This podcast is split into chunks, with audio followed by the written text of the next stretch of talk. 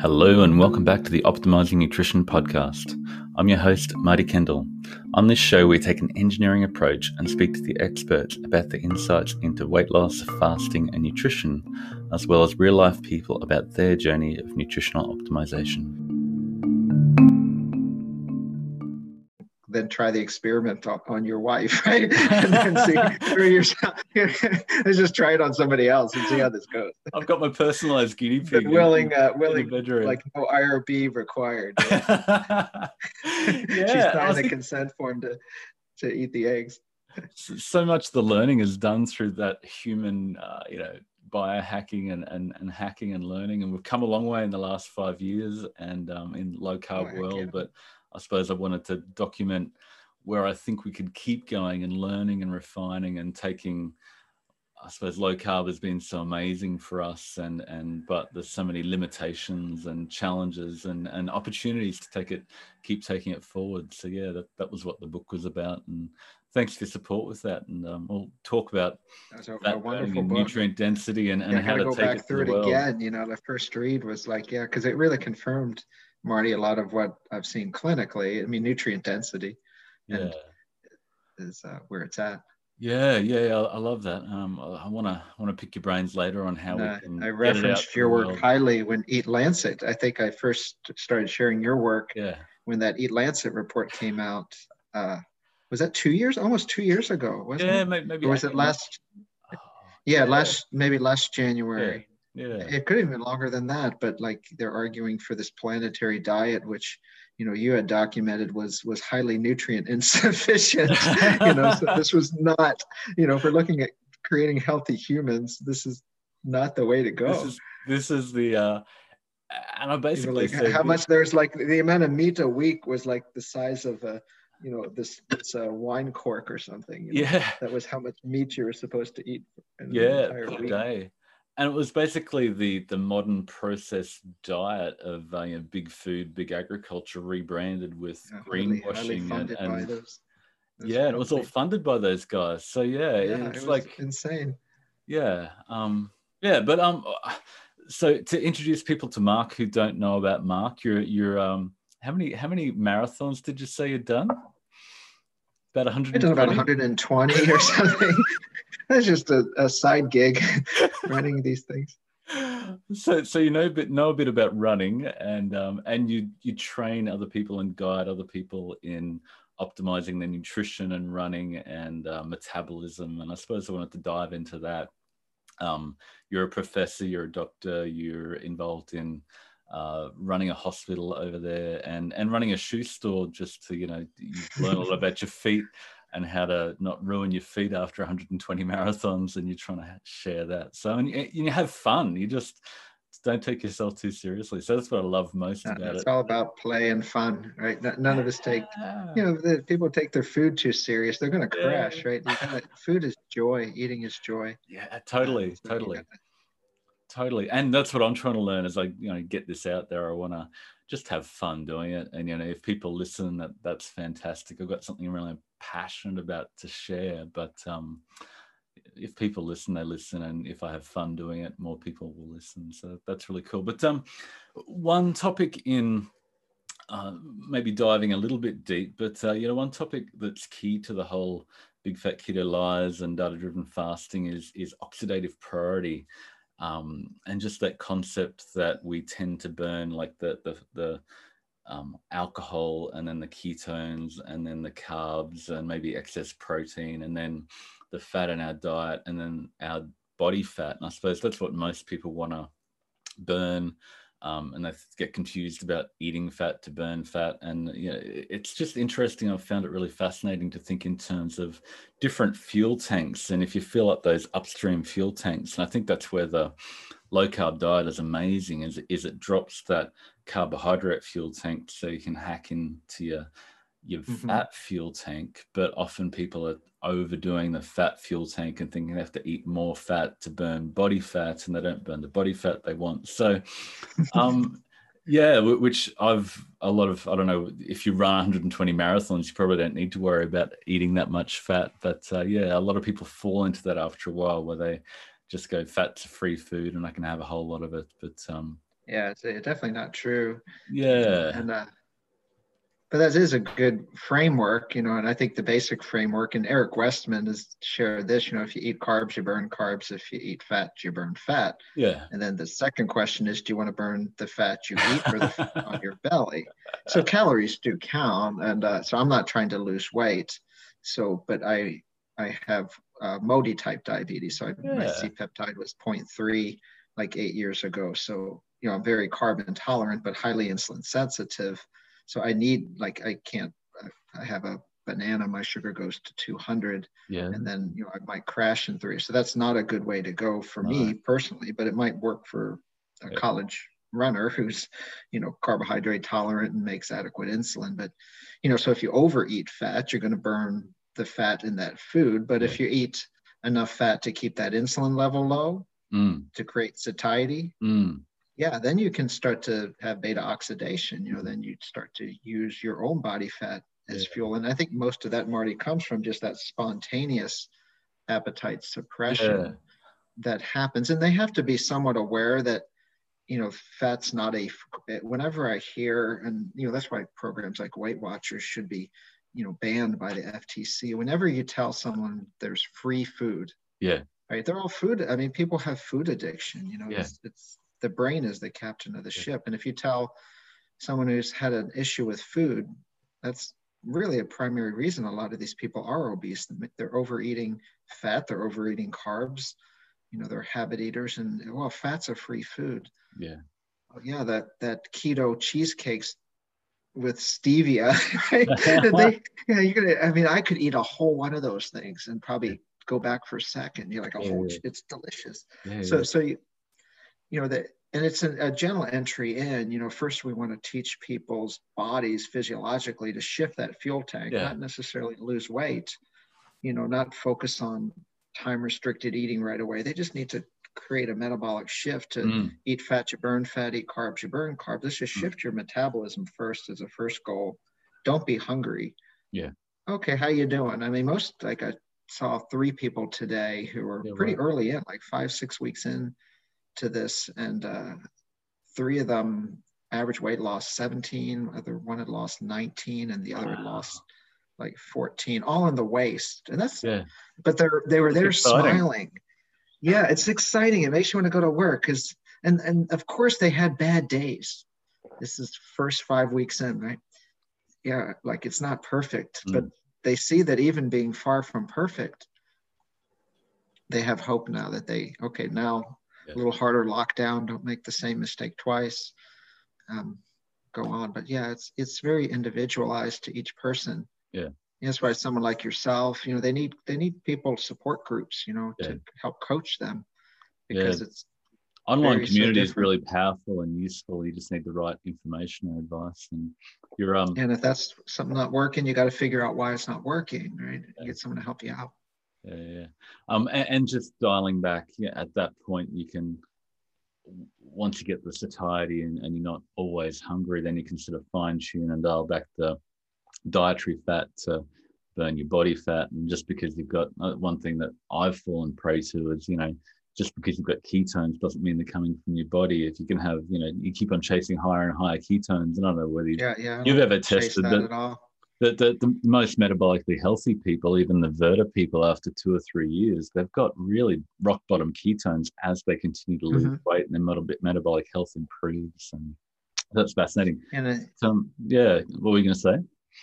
Yeah, no, that is. I think, I mean, I've got like 4 different ketone meters, the breaths and the, and so now, I mean, I probably have about 0.4 average. So in your oxidative priority, early on, I would be like 1, and I haven't changed my diet, but I think you're like, ketones are second in oxidative priority. You know, so once you become keto adapted, so to speak, you make that fuel in your muscles, start to utilize that fuel. You're not chasing that. I just keep it for curiosity, just to show people what a ketone meter is. But I think it's good initially just to help, like you could pee on a strip, just to try to help guide people, you know, hard lockdown early. And I think that helps them start to, it works, right? That's like the original Atkins did have that induction phase. I think we need to be honest with people. that is probably the optimum way to start. Yep. But if you're not mentally ready yet, you can gentle entry in. Yeah. But you know, I think if it motivates someone, but it's definitely, I rarely recommend checking ketones to patients in rural West Virginia. You know, they're lucky to check their sugars. Keep it simple. Yeah, definitely. These people are not on like keto Facebook groups. They're like, you know, laborers, you know, working hard. These are not people of economic, you know, privilege. That's for sure. And yeah, nobody's come out and said, you know, ketones decrease officially and said, you know, optimum ketones might be valid in that first 6 weeks. But after that, you know, your metabolism either learns how to use them or you don't, you can burn fat back in the Krebs cycle and you don't, it doesn't have that emergency hack to use ketones in the same way for whatever reason. But, you know, a lot of people keep going, well, my ketones are dropping, do I need more fat, and you know, I want to lose weight, and it's all just confusing. Anyway, that's all detailed. It confuses them. Yeah, it can send them down a wrong path. Necessarily, so, unless they have epilepsy or a condition that they need a specific ketone level. Definitely. Other than that, most people don't need the therapeutic ketosis for the long term. No. Yeah. So something that you've taught with Phil Maffetone, and I've just been fascinated by people like, I listened to a podcast with Peter Atiyah with Iñigo San Millán, who... yeah, he's fascinating. I would listen to that one. Oh, I listened to it twice. It blew my mind, and it's stuff that I'd heard before, but he was hinting at Tadej, who won the Tour de France, and he didn't name him in the podcast because it was before the Tour de France, but he said he had this athlete that he thought was just incredible, and he could just see from his lactate threshold that he was going to be an amazing athlete. And there's all this complex testing that I'm sure you've dove into, but and what it comes down to is that at rest, you're burning fat, even though these amazing Tour de France athletes and an incredible athlete that got such metabolic capacity and the mitochondria are just powerhouses. At rest, most of the time they're burning fat, and then they tap into... Yeah, RER is like 0.7. Yeah, they tap into glucose only as an emergency, but these people with diabetes, obesity, you'd think they're carrying so much fat on their body, but if you look at their respiratory quotient, they're burning mainly glucose because it's like that oxidative priority, it's stacked up in front, and they have to burn off that glucose first that's backed up in their bodies. So yeah, I just... you know, wanted to nerd out a little bit with you, who's a guru in this area. The San Millán, at least the name, he's the guru because he's in the lab. Yeah. But that was fascinating, you know, because we look at heart failure as a pump issue, right? We say it's a pump, but we have 60,000 miles of blood vessels that you need to, you know, deliver hemoglobin, oxygen, and those mitochondria all need to work. But the people that were pre-diabetic, diabetic, metabolic, their RER, meaning, you know, are they burning fat at rest or carbs at rest? They were like 1.0 at rest. So these people are just an energy production disaster. Yeah. They're in an energy crisis while they're sleeping and they're so fatigued. Yeah. And so it's like, unless you correct that, you'll never fix their heart failure symptoms, which are fatigue, which is making ATP. You know, and Chris Froome won 4 Tour de France, so he was highly fat adapted. You know, I don't know about the two the Slovakian riders this year who were at the top of the podium, but yeah, Chris Froome went on a low carb diet and his training. You know, then race week, he's obviously adding carbs because he's got to light up that part of the tank. He's got to burn some matches up the climbs, but you know, his fat oxidation rate, meaning, you know, what pace can you be riding on the bike and still be using fat as fuel? You know, so if he's in that, you know, 90% of the race, he's using fat as fuel. And when he's climbing, he can tap into carbs. You know, he's got that, you know, that physiologic headroom, so to speak. Yeah. And he doesn't bonk, you know, because he's still got carbs available. He's got them and he's sparing glycogen. So long. But these guys are burning... they're eating so many, like you said, so many carbohydrates at that point that the, you know, 20,000 calories a day to fuel that and mainly carbohydrates in that competitive stage. But yeah, like you said, Froome was doing, yeah, they're eating a lot of fat even during the tour, and they don't need what's the magic about being able to tap into fat as fuel. So you'd say, you know, so for example, I did a 100-mile race 3 weeks ago, and I had on my phone, it, you know, based on the distance, gosh, I think I had burned 15,000, 16,000 calories. Wow. is what I burned, you know, based on body weight. And I went through, like, what did I have at each aid station? I think I probably had at most 1,200 to 1,500 calories during the event. I had some bacon. I had a little bit of carb, mostly electrolyte, yep. because your body can't, like, eat and utilize, like, when you're exercising, you know, your what's called your splanchnic circulation is kind of shut off to deliver blood to the muscles. So if you think, well, I'm going to burn 16,000 calories, you know, in this 100-mile race, so I've got to figure out how to get, could you imagine eating 16,000 calories, even not running?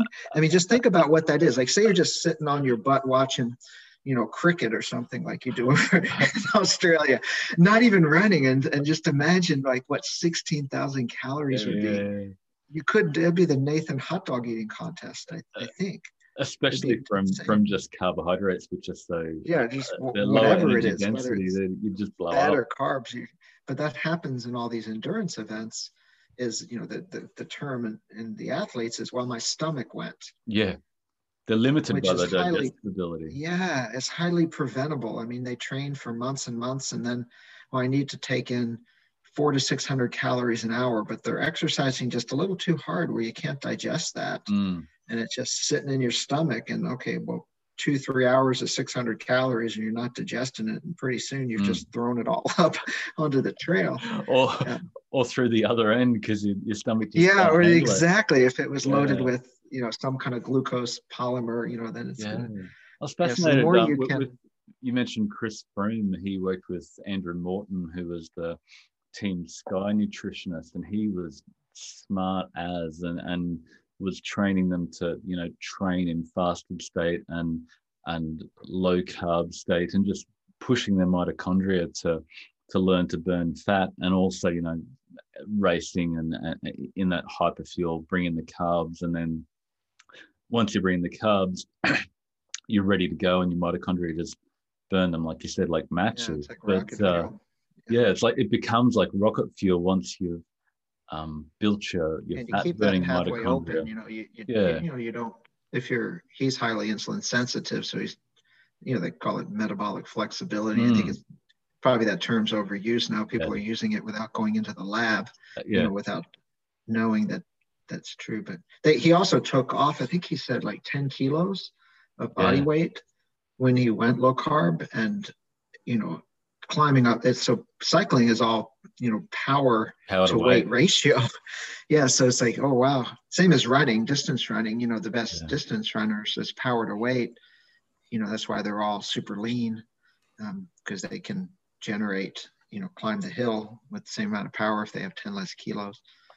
And some of that state might be even temporary, you know. They've got their racing season, and they may be a little bit over lean, but then they're going to go into deep recovery, you know, like 2 months of, that's what the Kenyans do. They'll go after their season, which is smart. That's why they have long careers. They'll go back to Kenya and, you know, fatten up for a couple of months, like let their bodies recover. And then they'll get into shape, and they never weigh themselves. And I think one of the tragedies, Marty, about US and maybe even Australia athletics is, you know, people think they need to be at a weight, but if you talk to cultures, like even some of the Europeans, old school, is they never stepped on scales, because it's really destructive to athletes to put them on a scale, because then they can develop eating disorders. They're focused on, well, I need to be this weight. So back old school is like, they're either in shape or out of shape. So if they're out of shape, they're not like cutting calories. They just get in shape. Right.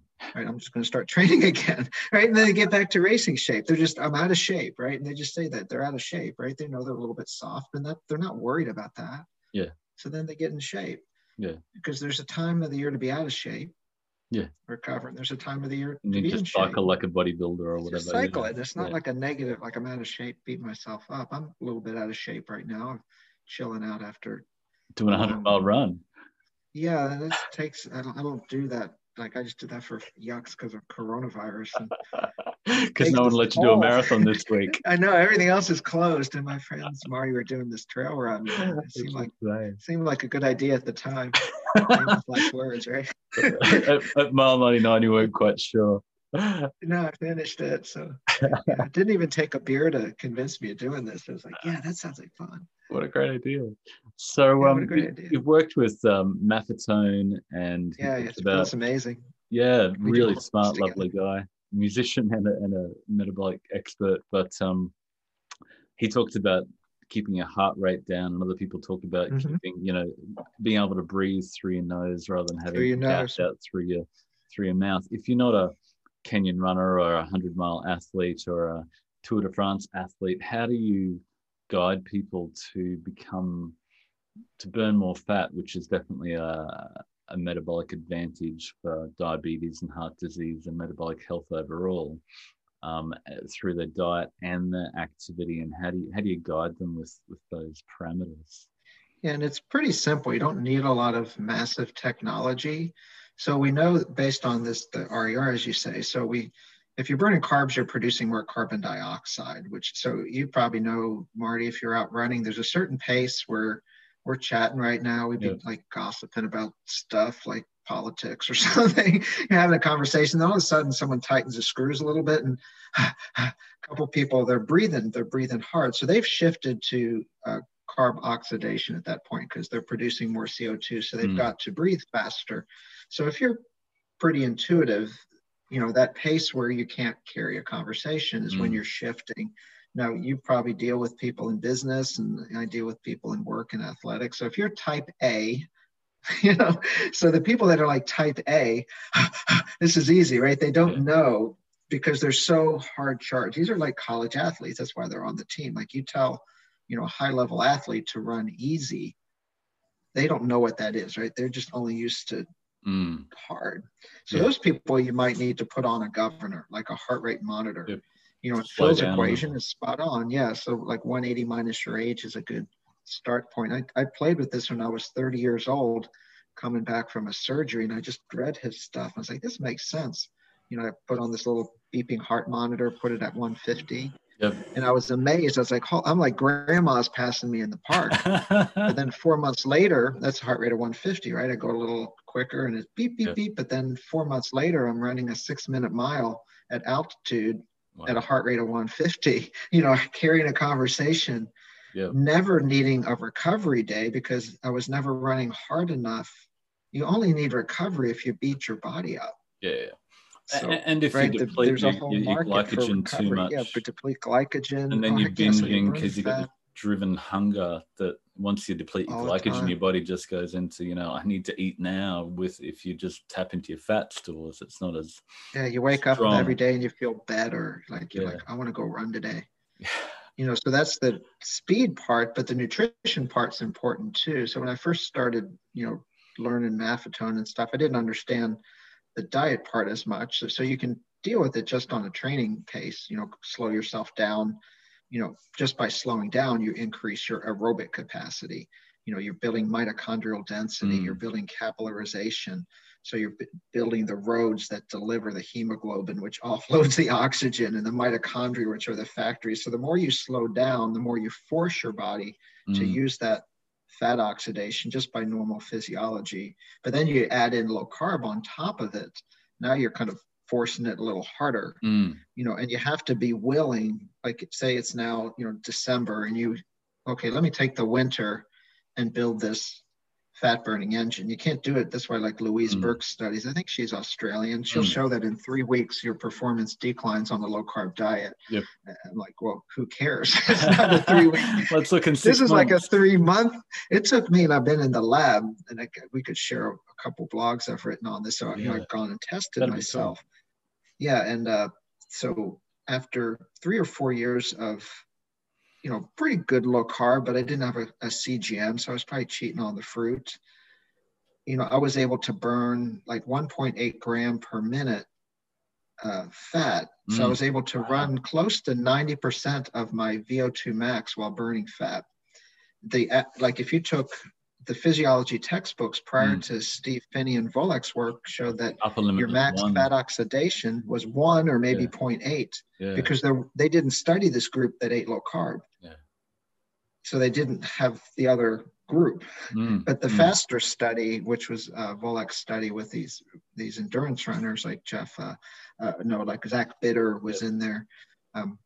But these guys were burning crazy amounts of fat at super high speeds, which means that you can run your race, right? You can run fast using fat as fuel. And that's a nice place to be, because that part of your bad day is off the table. You know, what can go wrong in a marathon? My Achilles could go bad, but bonking is not even on the table. So you don't even worry about that. Or my fuel strategy is, there's no need for a fuel strategy because I don't need any fuel. So it's plenty on board. It's plenty on board. I mean, that's huge, right? You show up at the line and, I got the right electrolytes for the weather. That's all you need to worry about.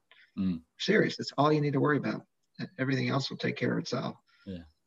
Just by using your feel and your brain and I'm breathing. If I can breathe through my nose, I'm good, right? Because then you're staying in that fat burning tank. And do you still slow yourself down in a 100-mile race to make sure you're still breathing through your nose and not? 100-mile race, you're basically walk, hiking, jogging.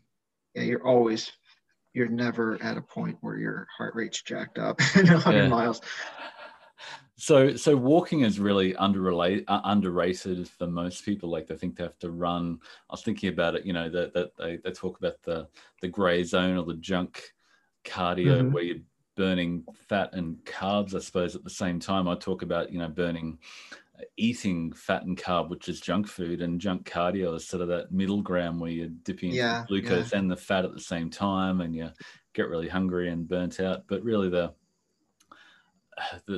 way to build your fat burning capacity is just to walk slowly, potentially, and just make sure you can breathe through your nose and chill out. And most of us, I've been doing a lot of walking to work lately, and it's great and it's very relaxing, and you don't have to do more than that. You just have to put in the time to do that walking. And especially if you're not doing marathons, that's probably enough for most people. And then I also try to build strength at the same time, but you don't mix up the two where you strength training, Marty, is super important as you get older. That's sarcopenia issue. I mean, you mentioned the protein is so important. I do more strength training now than I did at 30, just because you don't have testosterone, or growth hormone, unless you go online and you get that stuff in the bottles that's not real, right?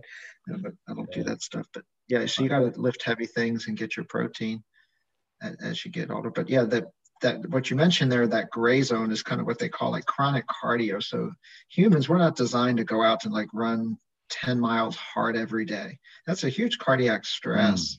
We're designed to kind of move easy, jog easy, and then sprint when you need to. So, and Maffetone, the article that really changed my whole perception, because we don't get, just like we have absolutely zero nutrition education in medical school, we even have less on exercise physiology. That it's zero. I mean, we just treat disease. But his article actually was Mark Allen, who won 6 Ironman. His article was Get Fast, Slow Down. And it was kind of Maffetone, Mark Allen. And it explained this method of, you're running a 12-minute mile at a heart rate of 150. Next month, you're running a 10-minute mile at a heart rate of 150. Now you're running an 8-minute mile at a heart rate of 150. You're building an electric battery, right? You're building this, that's getting fit. How fast can you run while burning fat? Not how fast can you run.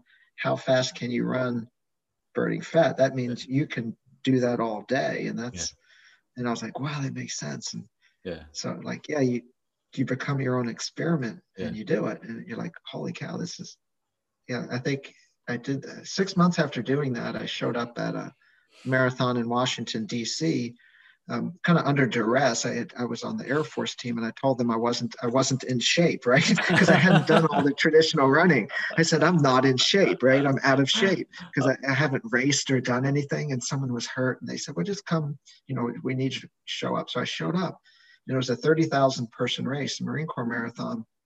Wow. And I went through halfway of that race, and I'd just been running this easy heart rate stuff, around this little park in Denver.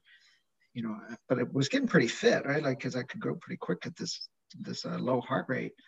And I went through halfway of this race in an hour and 15 minutes, which is maybe 540-ish, 550 pace. per mile and a kilo, you do your conversions. But I felt like I hadn't even started running yet. It's like this, because usually I already work and I'm like, this is like a freaking jog. And then I just like turned around, headed for home, and came back in like an hour and 13 minutes and finished in third place in this race. That's 30,000 people. 28. Yeah, but it was wild about it was like, usually, like, I don't know if you've done distance running, like when you finish this, you're like, done, I'm done, I'm done. Yeah. I don't never want to do this again. But like you cross the line and you're like, I could go do that again. Wow. Like you weren't, it was like crazy. It was like totally different world. And if you need to sprint to the finish line, you've still got gas on board. You've got totally. Like I was fast burning if you need it. Probably 30th place at halfway and just, everyone's coming back, and that's I think that's good for your brain too. Yeah, you're just catching feeling up. Good, right? And yeah, you're just like, there's one, and you're catching up, you're catching up, you're catching up, and that was my convincing that okay, this works. So I like to not feel dead and suffer.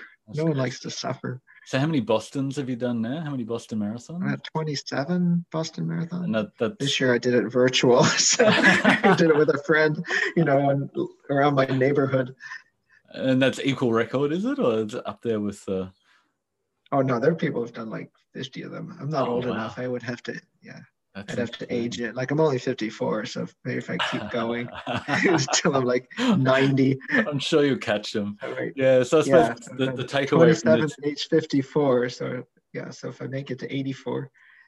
Keep going. Oh, well. Plus, yeah. Keep eating well and nutrient dense. So I suppose the takeaway for people who don't want to run a marathon is just, you know, you don't need to run marathons. Just go out, like you say, walk. Marathon is just kind of fun to be out there. Perfect. So going back to the nutrient density Eat Lancet thing, it's just crazy that I think that nutrition is so rarely about nutrients. It's like you look at what is recommended for to save the planet, or like we were talking about before, the Eat Lancet thing was just a rebadge. Grains and like big farmed corn or something. Rebadged big agriculture with a greenwashing that would then, you know, promote it more. And you look at who's sponsoring it, it's all the chemical and drug companies that have got a lot to benefit from this plant-based belief system. And I'm not really against eating plants, and plants are incredibly nutritious. Oh yeah, I eat plenty of plants. But the whole plant-based thing is just this, you know, fear. They're a side dish, you know, like just most of the calories to feed your microbiome. You know, I think the fiber has a role, as Robert Lustig, you know, fiber feeds your gut. Yeah, you know, it's not to make you poop; it's to feed the microbiome. There's 6 trillion bacteria, so there's a role for that. But excessive fiber, you'll just I mean, we don't focus on fiber per se and say get this much fiber. You always get plenty of fiber with nutrient dense foods, but plants can definitely contain minerals that are harder to get from just the meat if you don't eat a lot of seafood. But yeah, it's just crazy that the world out there is so, you know, nutrient density is just not a thing. So I suppose I've been trying to push it, and people like you have said, this is cool and this should be more of it. And no, it's so important, I think. And I like your hypothesis, you know, I mean, what I see clinically is what you mentioned is if you're nutrient insufficient in some way, you will keep finding calories. But if, you know, human beings eat plants and animals, that's in our DNA. So if you eat a spectrum of plants and animals, there's nothing you're going to be missing. Yeah. And you'll be satiated. Yeah. If there's something you're missing, you're going to keep eating. So start with nutrient density, whether it's head-Neiman protein leverage hypothesis, but I don't think it's a macro. I think it's nutrients, right? So if you're craving too much protein and you're still missing some nutrients, you're probably still gonna, you know, there's essential fatty acid. Just eat real food, nutrient dense, low carbohydrate spectrum. If you have metabolic syndrome, like everyone in my clinic, if you're elite athlete, not metabolic syndrome, you don't need to be specifically low carb, but you should be nutrient dense. Then, you know, people adapt differently depending on the season, what their goal is at what stage of the season.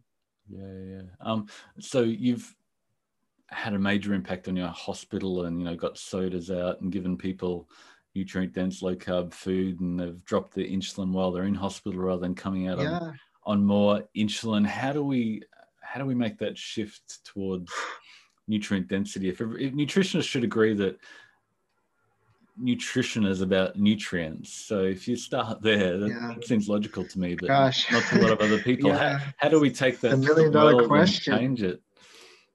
You know, when you have your allies, you know, in healthcare, all telling different messages. So for example, let's just take this. So say you have a cancer patient, you know, with a cancer that's definitely driven by hyperinsulinemia and who's losing weight. And we say, well, you need to gain weight. Let's give you some boost, right? Which is 50 grams of carbs, you know, per serving. We need you to gain. So if the dietitian comes in and says, we need you to gain weight, let's give you like pancakes and syrup and boost.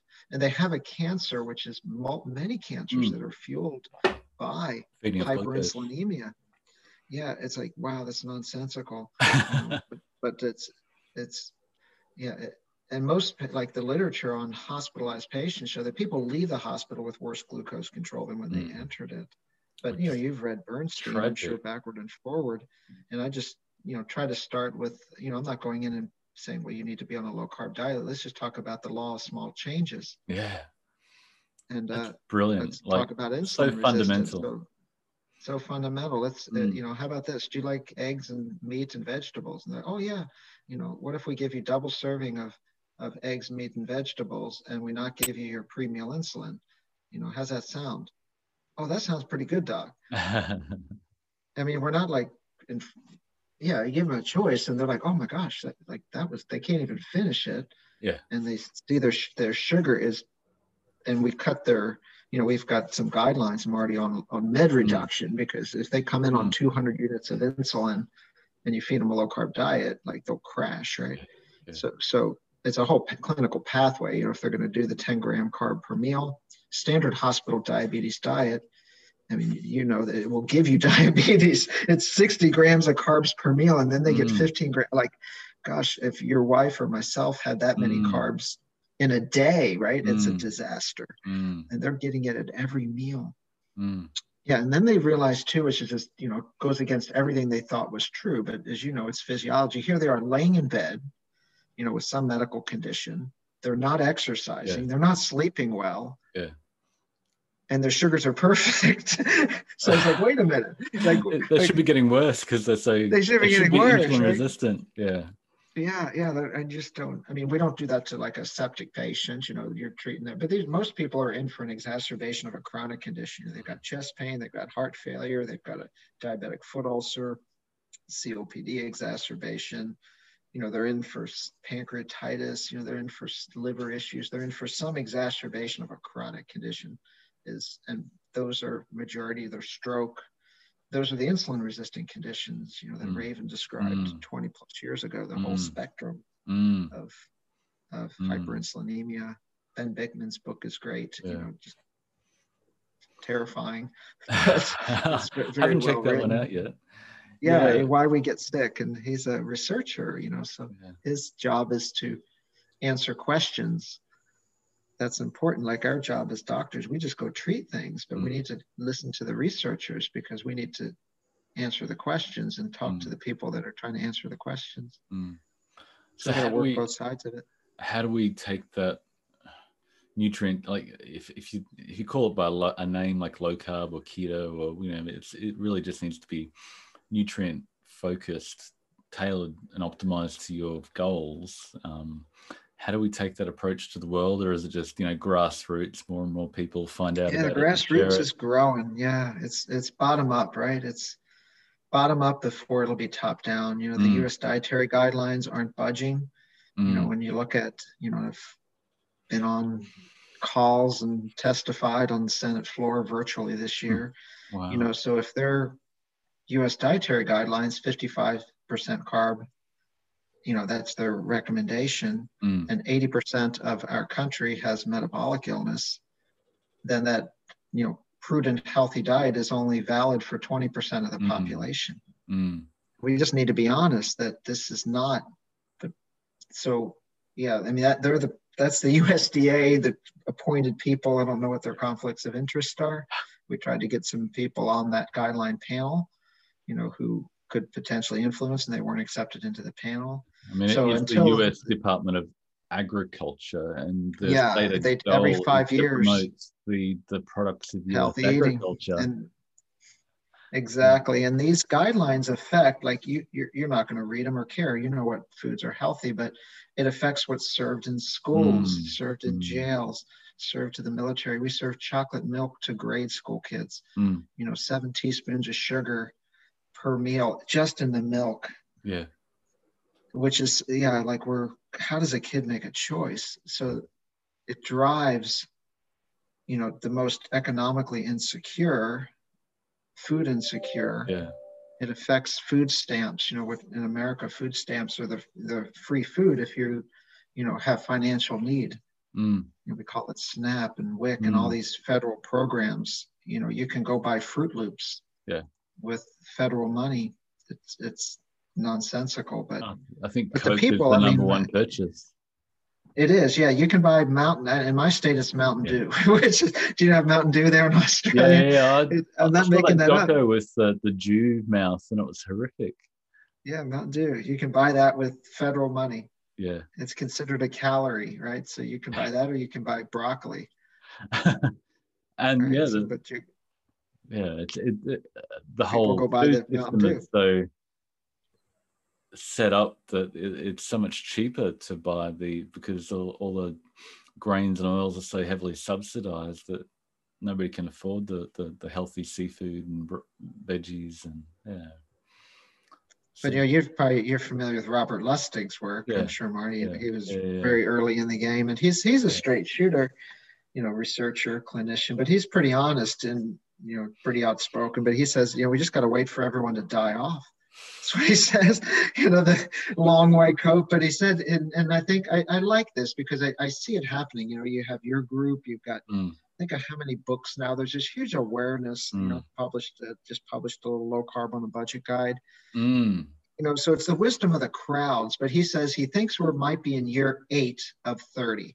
You know, if you look at any type of public health change, like sea change, look at tobacco, wearing seatbelts, you know, things that like now you're like, gosh, can you believe we used to let kids ride in the back seat without seatbelts? You know, when I was a kid, we never used a seatbelt. You know, so yeah, I would be able to buy cigarettes myself. I was smoking in the 5th grade. You know, it was legit, right? We all got hooked. But we're at about year 8. So it's just like, you can't give up. Yeah. You just can't give up. You just hang in there. Great. You know, scientists, you know, David Ludwig in the game, you know, Lustig, you know, you've got Tim Noakes over there in South Africa, you know, Peter Bruckner over there in Australia, Bolick Finney. You got like the band of brothers and sisters is growing. Yeah, and they say science progresses one death at a time. Max Planck, one fear at a time. And the people, like, how do you, when these people are making this miraculous change, you can't dismiss it because one outlier refutes your hypothesis. So if you say, well, low carb, high fat is dangerous, and you have one person who just debunked that, then your hypothesis needs to be challenged. For example, I mean, you think of it like this. So you drop 100 apples from a tree to the ground. You know, okay, all 100 go to the ground. So there's probably something called gravity pulling, and you make a hypothesis, but say one went up and the other 99 went down. Yeah. Then you can't say, well, it's gravity, or you have to like something else is going on, right? So, I mean, I don't know. There's so many that the people are making it happen because, like, these people come into my clinic. Not all of them succeed. You know, there's a lot of mind change, but the ones that do, which, you know, I feel the majority, they've debunked conventional wisdom. Have to explain it. So what have you learned over the last 5 years of being in, you know, I think you got into low carb about 8 years ago with 8 years ago. Yeah, brought it to my hospital then. Yeah. So what have you learned since then? There's, you know, there's a movement, and every movement needs to continue to refine the thinking to stay relevant. And so what have you learned? It's a great question because I learn every day from my patients. Certainly stress is, you know, and now socioeconomic stress with COVID, food insecurity, support systems. You know, if everybody needs a buddy, Marty, like if you're just home and everyone around you, and food addiction, you know, Joe Niflin's work is fascinating, you know, so, you know, I don't have any magic on how to treat it yet, but bringing that up front end, you know, I think my patients can understand, you know, I'll draw the little Steve Finney gas tanker truck, right? The little diesel engine and the big petrol, you know, and you can't access this, but that's all fine and good. But if you're carb addicted, then that's the elephant in the room. Yeah. So, I mean, the physiology, I think, is pretty clear, you know, the insulin resistance and hyperinsulinemia, you know, metabolic syndrome, that's been sorted out. But, you know, I think the art of it, and I learn every day just by talking with people, how can I get people to understand it?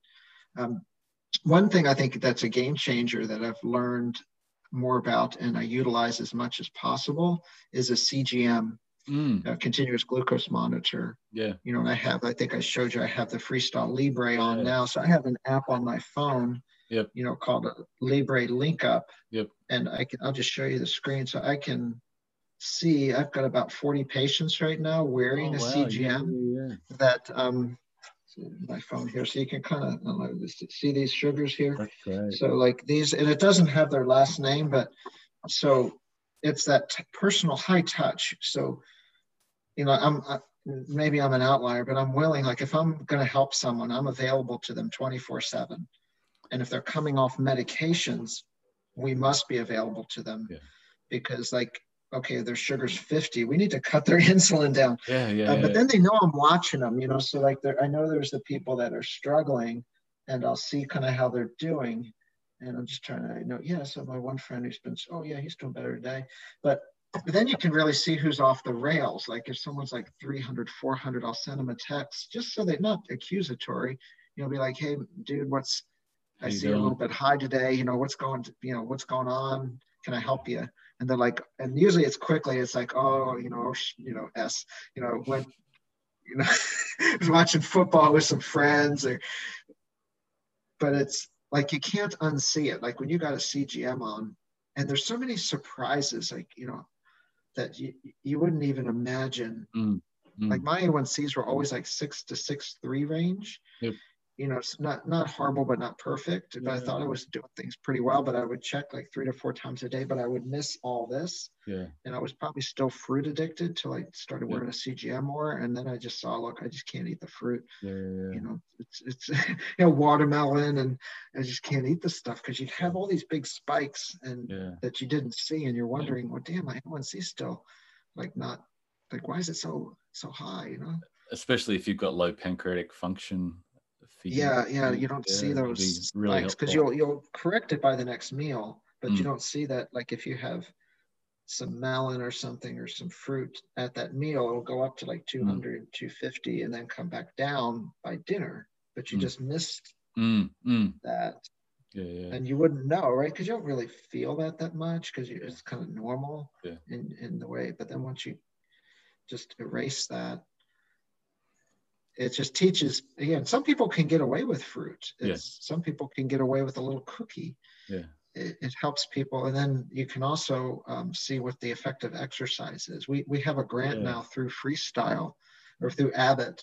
You know, we call it the glucose excursion model. So patients are going to self-learn. We give them one of these CGMs at the onset of their diagnosis, some basic tools, but then they just log some things and they see their effect of exercise. They see what foods raise their blood sugar. So you're an engineer, right? They reverse engineer. So I don't tell them what to do. They come back in a month and say, what did you learn? That's fascinating.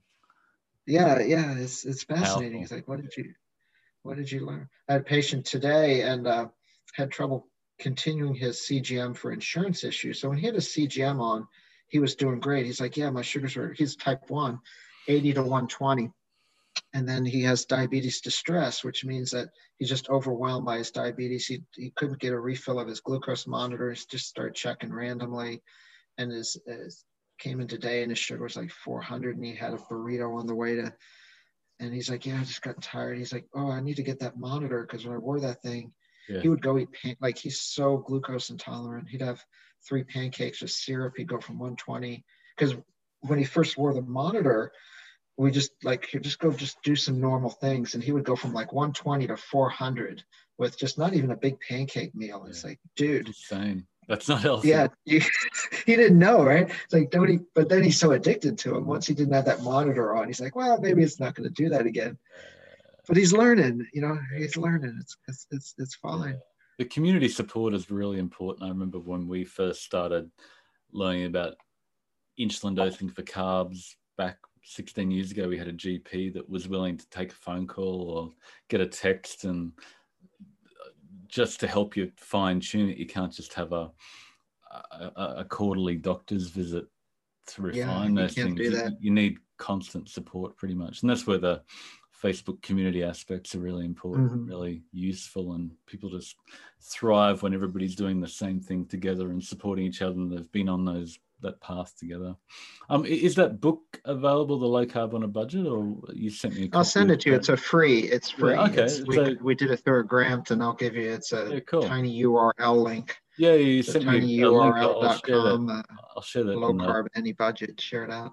Yeah, that's great. That's really helpful.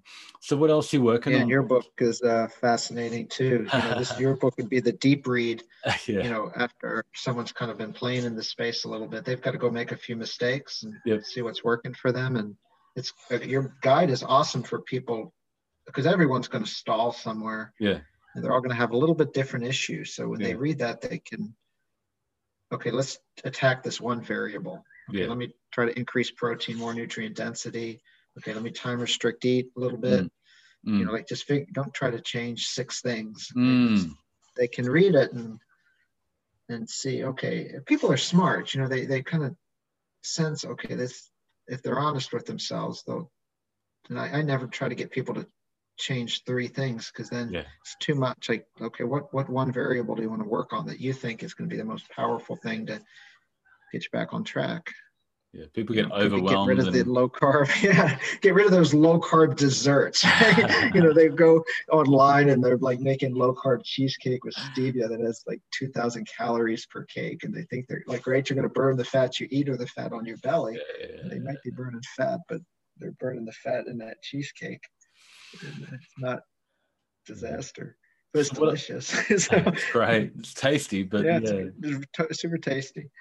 So what else are you working on? What's happening? What's on the horizon? You're always having fun and running. And my goal is to just try to share this education. We just got so we have in America, it's called CME, continuing medical education. So the Nutrition Network has an amazing kind of battery of courses. It's Tim Noakes' foundation. And so my institution, we approved that for USA CME. So I'm sharing that out. So people, like, I could share you the link.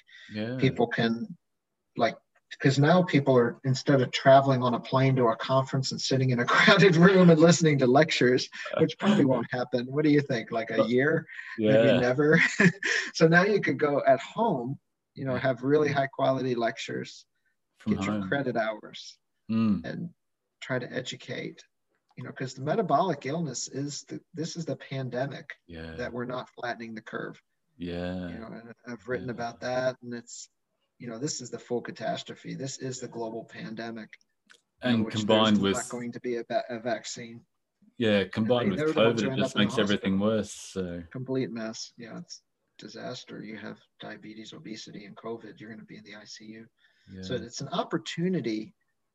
You know, we can wait for a vaccine, you know, lock ourselves down more, but that's not the way out, right? That's not the way we're going to get back to normal, you know, economic stability and normal, you know, it's isolation. Look at, I mean, you see it all over the world. There's so many downstream effects from locking people down.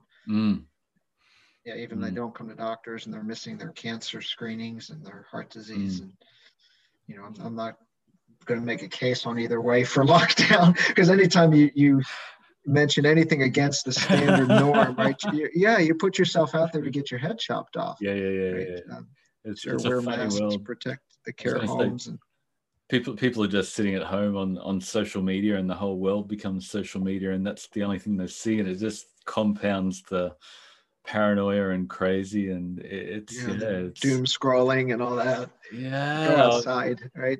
I've just found I've just got to back off and not like you say, not comment, because anything you say, just be careful, can be used against you. Don't eat junk food. That's my message. No one can yell at me for that. I wear my mask. We were giving away masks at my running store before. People thought, oh no, that's stupid, right? But then, like, no, there's no downside to wearing a mask. I don't know, I don't have any empirical evidence, but there's no downside.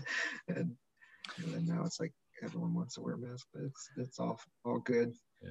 Take care of yourself. Stay healthy. Yeah, stay healthy. Stay well nourished. Stay healthy. Get outside. Yeah. Get sun. Get nutrients. Support your immune system. Yeah. Exactly. Stay happy and have fun, which I think you've a great example. I just love, you don't take yourself too seriously. Just get out there and help people and show a little love. And you got beautiful trails out there in Australia. Yeah. You know, I mentioned before we started recording, I had a wonderful 3 months down in Warrnambool doing like a locums job down there. And it was in the Austral summer, which was great because it was our winter. And I said, I'm going to get out of the US and go on the south coast of Australia. Yeah, that's great. It's getting really hot here at the moment. It's really lovely. So, yeah. Yeah, we got winter coming in now.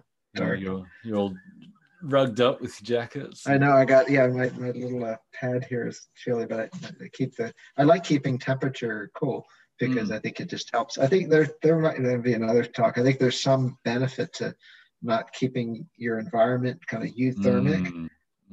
You know, have a little chilly in the winter, so your body probably adapts to that. Mitochondria wake up. Brown fat, right? That's what we want. That's active, healthy fat. Definitely. And that needs to be cold activates brown fat, which is healthy. Yeah. The mitochondria in those brown fat get a little chilly. It's good. Yeah. Crank your heat. Thank you so much for your time. It's been so fun. Marty, thank you, and thank you for coming on, and thanks for everything. Read your book. Yeah, we'll share it out to a wide audience. Yeah, really appreciate that. Looking forward to getting it out. Thanks, mate. Have a great Saturday. Yeah, no, thank you so much. Have a great Friday night. Enjoy a bit more wine at the front end of the oxidative priority, and a little bit. You've earned it. Thanks, mate. Low carb is 2 grams per glass. It's pretty good. That's great. Thanks, Mark. Right. Ciao. Thank you, buddy. Bye.